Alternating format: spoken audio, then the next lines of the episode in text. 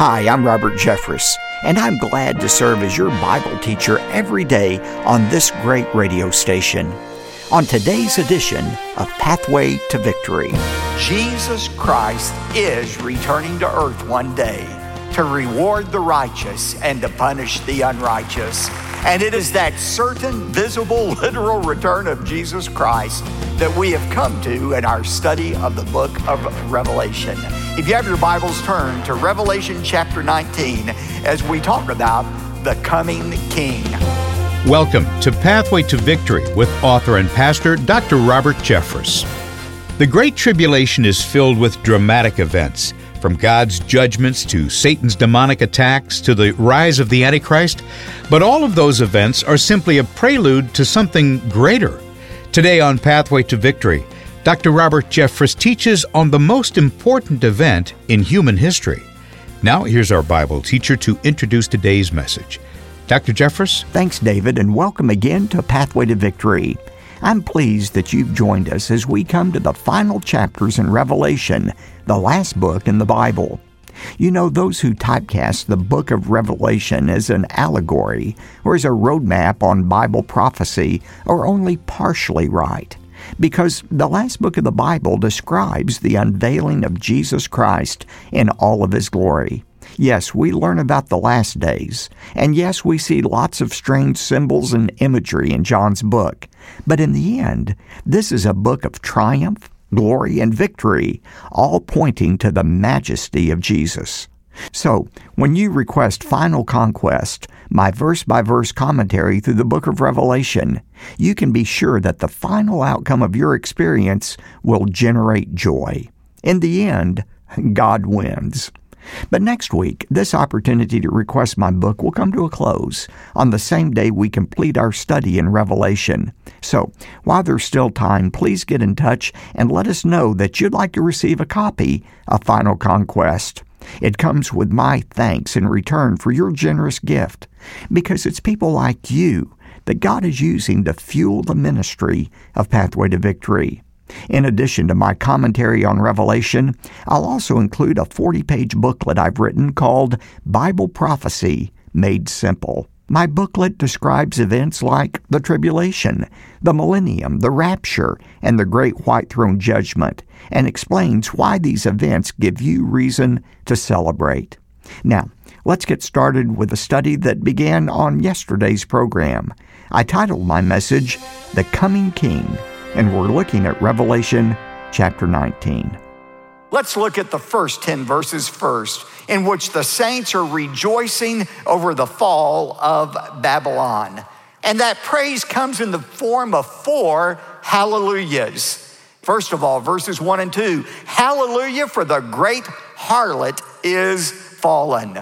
That great harlot, remember, is the false church during the tribulation that for the first three and a half years will assist Antichrist in his rise to power. Secondly, there's a hallelujah for the great city is consumed.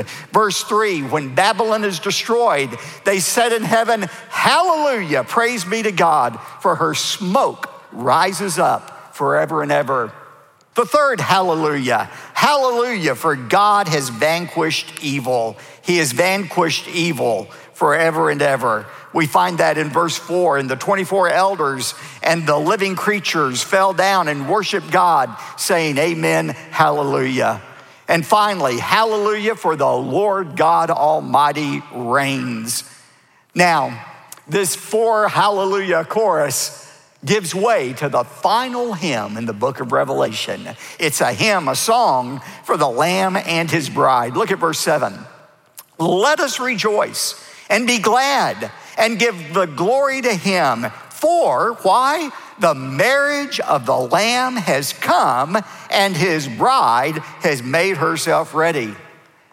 The bride of Jesus Christ is you and me, the church of Jesus Christ. That is the bride of Christ. Notice verse eight.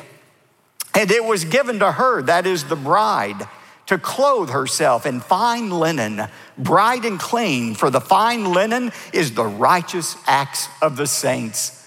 The bride is getting ready. We, the bride, are in heaven with the groom. We're getting ready to come back to earth for this great celebration. And how are we going to clothe ourselves? With bright linen. Uh, that is, if you don't know what that is, it is the righteous acts of the saints. You know, a lot of people get confused about this.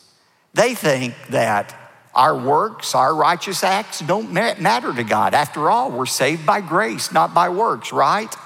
It's true, our good works are meaningless. They are worthless to God before we're saved. But God does care how you and I live after we're saved. And the good things we do for God, our obedience to God, it is like a white garment we put on, the righteous acts of the saints. And so the church is adorning herself with those righteous acts to get ready for the wedding feast of the Lamb. Now look at verse nine. Then John said to me, write this, write this down. Blessed, literally happy, are those who are invited to the marriage supper of the Lamb. Now, that sets the stage for the return of Jesus Christ. Before that wedding supper can occur, Jesus and his bride must come back to earth again. But something has to happen before they get to earth, and that is all of the enemies of the groom and the bride have to be extinguished. And that's what we see happening at the return of Jesus Christ. Look at verse eleven, the triumphal entry of the King. Now again, let me set the stage what has been happening on earth. We've been through the seven years of the tribulation. The Antichrist through the first three and a half years rises to power. But after that first three and a half years, the Antichrist turns against Israel and he begins to persecute Israel and the group of believers who are on the earth. And those over whom the Antichrist is reigning are getting sick and tired of all of the bad things that are happening during these last three and a half years. And they plot to overthrow the Antichrist. And so all of the forces of the world gather together in that valley of Armageddon. And so you've got this scene at Armageddon, the world forces fighting to overthrow the Antichrist. They are against one another when suddenly they look up into the sky and they see the warrior king, Jesus Christ, and his army. And suddenly that divided human army unites together to fight against Christ. And that's where we pick up in verse eleven, a description of the coming king. And I saw heaven open, John says, and behold, a white horse, and he who sat upon it is called Faithful and True. That word faithful means absolutely trustworthy, true, genuine, and in righteousness he judges and wages war, for his eyes are a flame of fire. Talks about his piercing judgment. And on his head are many diadems, regal crowns symbolizing his right to rule. It was this picture that caused Matthew Brides in eighteen fifty-two to write that hymn, crown him with many crowns, the Lamb upon his throne. His eyes are a flame of fire, and on his head are many diadems, and he has a name written on him which no one knows except himself. Are you curious about what that name is that is written on him that nobody knows about himself? Would you like to know? I don't have a clue. Nobody knows. That's why it says, nobody knows except himself. We don't know what it is. He is clothed with a robe dipped in blood. It's not in his blood. It's in the blood of his adversaries on earth who are fighting him. And his name is called the Word of God. This is what was anticipated in Zechariah fourteen, verses three and four, about Jesus returning to earth to the Mount of Olives, causing such a, a reaction that the Mount of Olives will split in two. This is the second coming of the Lord Jesus Christ. And notice in verse fourteen, the description of the king's army. And the armies which are in heaven, clothed in fine linen, white and clean, were following him on white horses. Who is this army from heaven that follows him? Some people say, well, it was the angels, well, maybe. The tribulation saints, maybe. Maybe it was the Old Testament saints. It's the church. It is you and I. How do I know that? There are those, that description. They were clothed in fine linen. Remember, we saw earlier that the bride was making herself ready in fine linen, which is the righteous acts of the saints. Now look at a description of the warrior king in verses fifteen and sixteen. And from his mouth comes a sharp sword so that with it he may strike down the nations. What is that sharp sword? It's the word of God. The word of God is alive and it's active and it's sharper than any two-edged sword. God's word is what gives life to some and pronounces death upon others. Remember the Old Testament description? God's word is like a surgeon's scalpel. It brings hurt as well as healing. So does this two-edged sword. The word of God, it brings life to those who believe it. It brings eternal death to those who reject it. And he will rule them with a rod of iron. I hear so many times people say, critics say, why can't you folks at First Baptist Dallas be a little more flexible? Why are you so rigid in your beliefs? Don't you realize culture is changing and the church needs to change with the culture? No, we don't change with the culture. The Bible says, thy word is established in heaven forever. God's word is like a, a rod of iron. It is completely inflexible. That's what we see here. He's going to rule according to that rod of iron, and he treads the winepress of the fierce wrath of God the Almighty. We saw that imagery earlier in chapter fourteen. He will tread the winepress of the fierce wrath of God. Remember that image of the winepress? In John's day, when grapes were ripe, almost bursting forth with the juice at that point, those grapes would be put into a wine press, and the servants or slaves would get in with their bare feet and they would stomp on those grapes, and those grapes would burst forth with the juice that would be captured in another cistern below. Well, in this image, the grapes represent unbelievers, sinners, and they are bursting forth with sin. And at God's appointed time, Jesus Christ is going to trample the grapes of wrath. He is going to bring judgment to those sinners, and their blood is going to spatter forth, splatter forth like the juice from an overly ripe grape. That's the picture here. In fact, at this battle of Armageddon, the death is so great that blood will splatter up to the bridle of a horse. That's the picture we have here. This is a fulfillment of Jude verses fourteen and fifteen.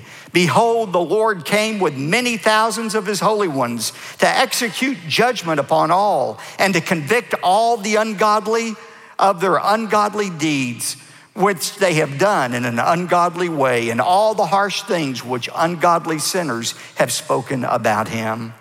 Now in verse seventeen, we see the victory of the king over his enemies. Again, Jesus prophesied about this in Matthew twenty-four thirty. And then the sign of the Son of Man will appear in the sky, and then all the tribes of the earth will mourn, and they will see the Son of Man coming on the clouds of the sky with power and with great glory.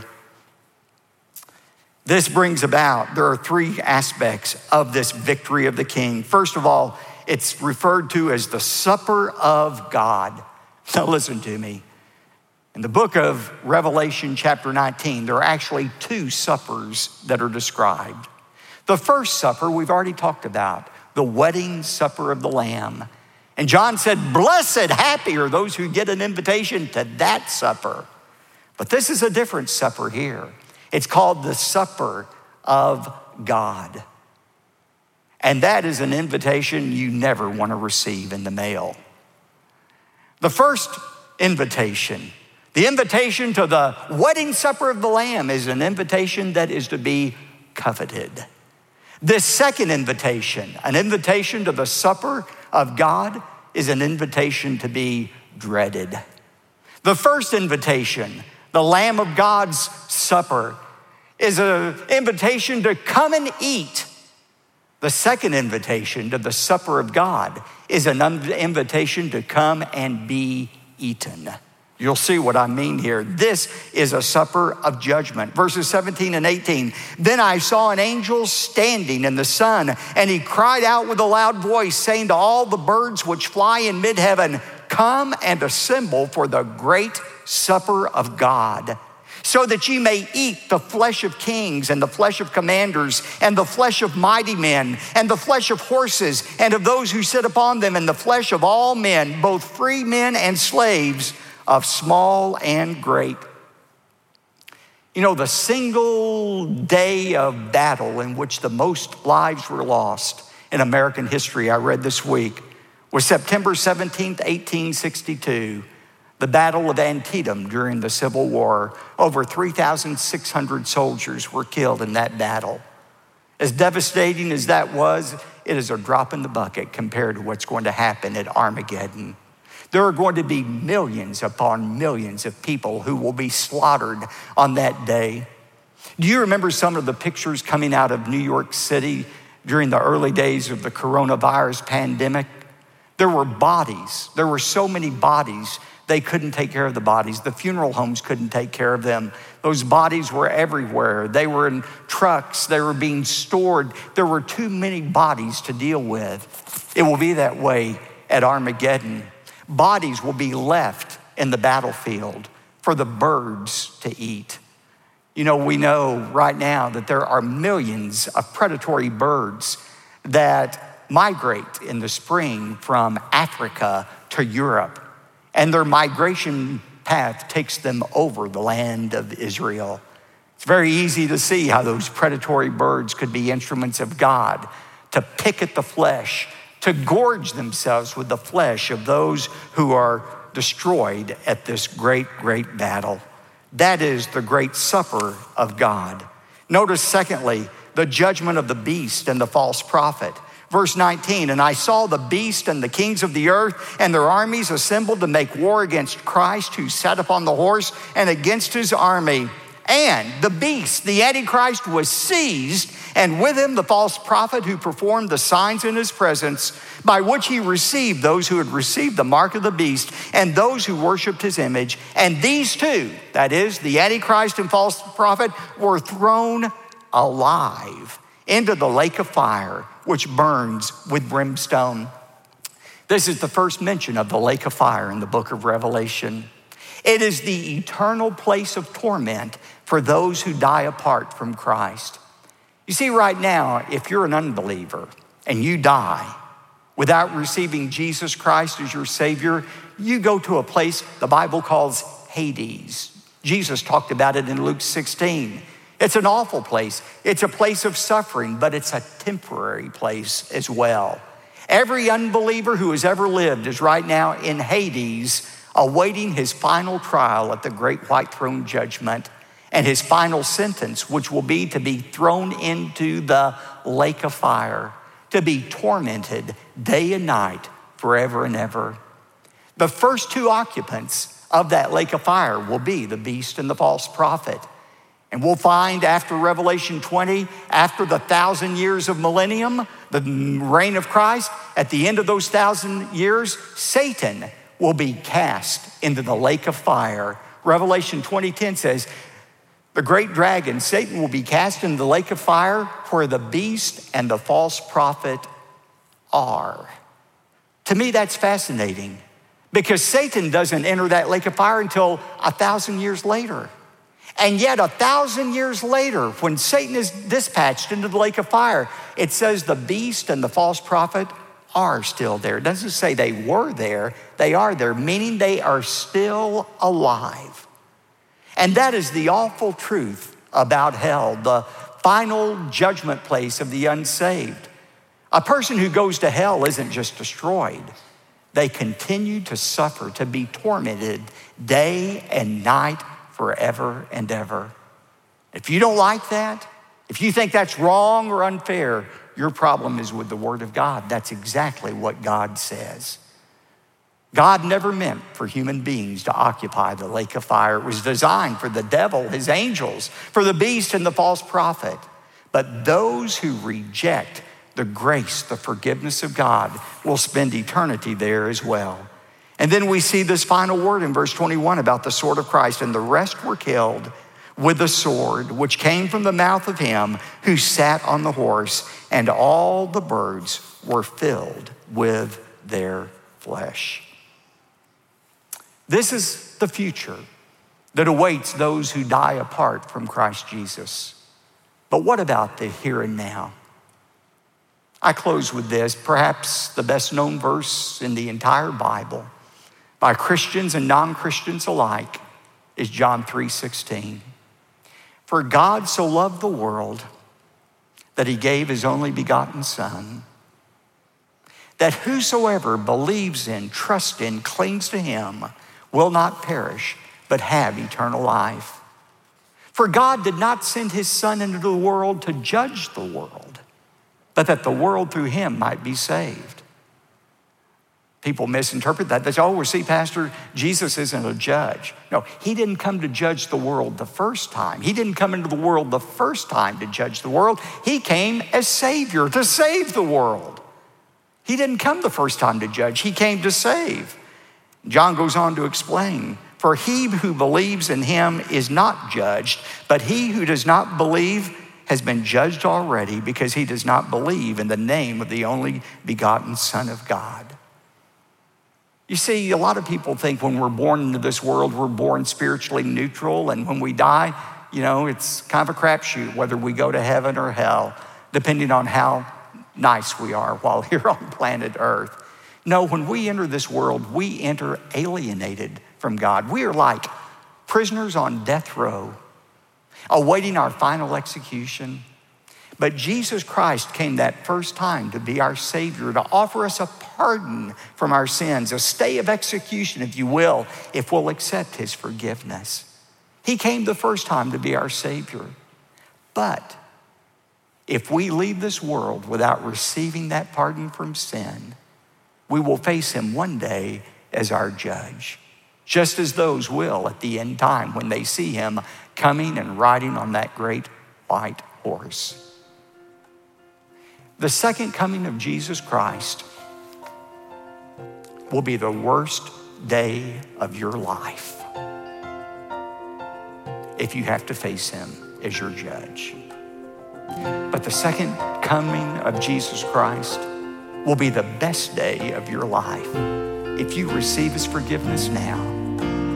And when you see him, know that is the first day of the great future he has planned for you. The choice, of course, is entirely yours. But as the Bible says, today is the day of salvation. And it's my prayer that you will take your first steps toward Jesus Christ as the pardon for your sins. Well, we've been on an adventure since October thirty-first, when our verse-by-verse study through the book of Revelation started. And one week from now, we'll conclude this teaching series called Final Conquest. With this deadline approaching, I'm urging you to call, write, or go online to request your copy of my commentary on Revelation, also called Final Conquest. My book includes an in-depth examination of the events that culminate in the return of Jesus Christ. Along the way, I'll help you understand the mysterious symbols used throughout the book of Revelation, what they mean, and why we should take them seriously. Plus, I'll show you why Revelation gives Christians a major reason to celebrate, because in the end, Jesus is victorious. I'll ask you to be generous when you make your request. This is a large volume, and it represents decades of personal study, all packed into one single commentary. Again, the title of my book is Final Conquest, and it's yours when you include a generous gift to support the ministry of Pathway to Victory. In closing, let me thank our Pathway partners and all those who give to Pathway to Victory. Our program would never leave the city limits of Dallas without partners like you. So thank you, and please keep up the good work. Together we are piercing the darkness with the light of God's Word. David. Thanks, Doctor Jeffress. Today, when you give a generous gift to Pathway to Victory, be sure to request your copy of Final Conquest, the verse-by-verse commentary on the book of Revelation from the ministry of Doctor Robert Jeffress. Simply call eight six six, nine nine nine, two nine six five or go online to p t v dot org. And when you give one hundred twenty-five dollars or more, we'd also like to send you the complete C D and D V D teaching sets for this month's series on the book of Revelation called Final Conquest. It's perfect for a small group Bible study or Sunday school class. Plus, we're also going to send you the best-selling book by Doctor Jeffress called The Rapture, Fact or Fantasy. One more time, call eight six six, nine nine nine, two nine six five or go to p t v dot org. If you'd prefer to write, here's that mailing address, P O. Box two two three, six oh nine, Dallas, Texas, seven five two two two. Again, that's P O. Box two two three, six oh nine, Dallas, Texas, seven five two two two. I'm David J. Mullins. Ever since the fall of man, Satan has enjoyed a measure of power and dominion over this earth. But during the last days, Satan will be vanquished, and Christ will return to establish his kingdom. Hear a message called The Coming Kingdom, Friday on Pathway to Victory. Pathway to Victory with Doctor Robert Jeffress comes from the pulpit of the First Baptist Church of Dallas, Texas. Join Doctor Robert Jeffress on an unforgettable trip to Israel. You've read about places like the Mount of Olives and the Plain of Megiddo. Isn't it time to see these remarkable sights for yourself? Join us on the Pathway to Victory Bible Prophecy Tour of Israel. To learn more, go to p t v dot org.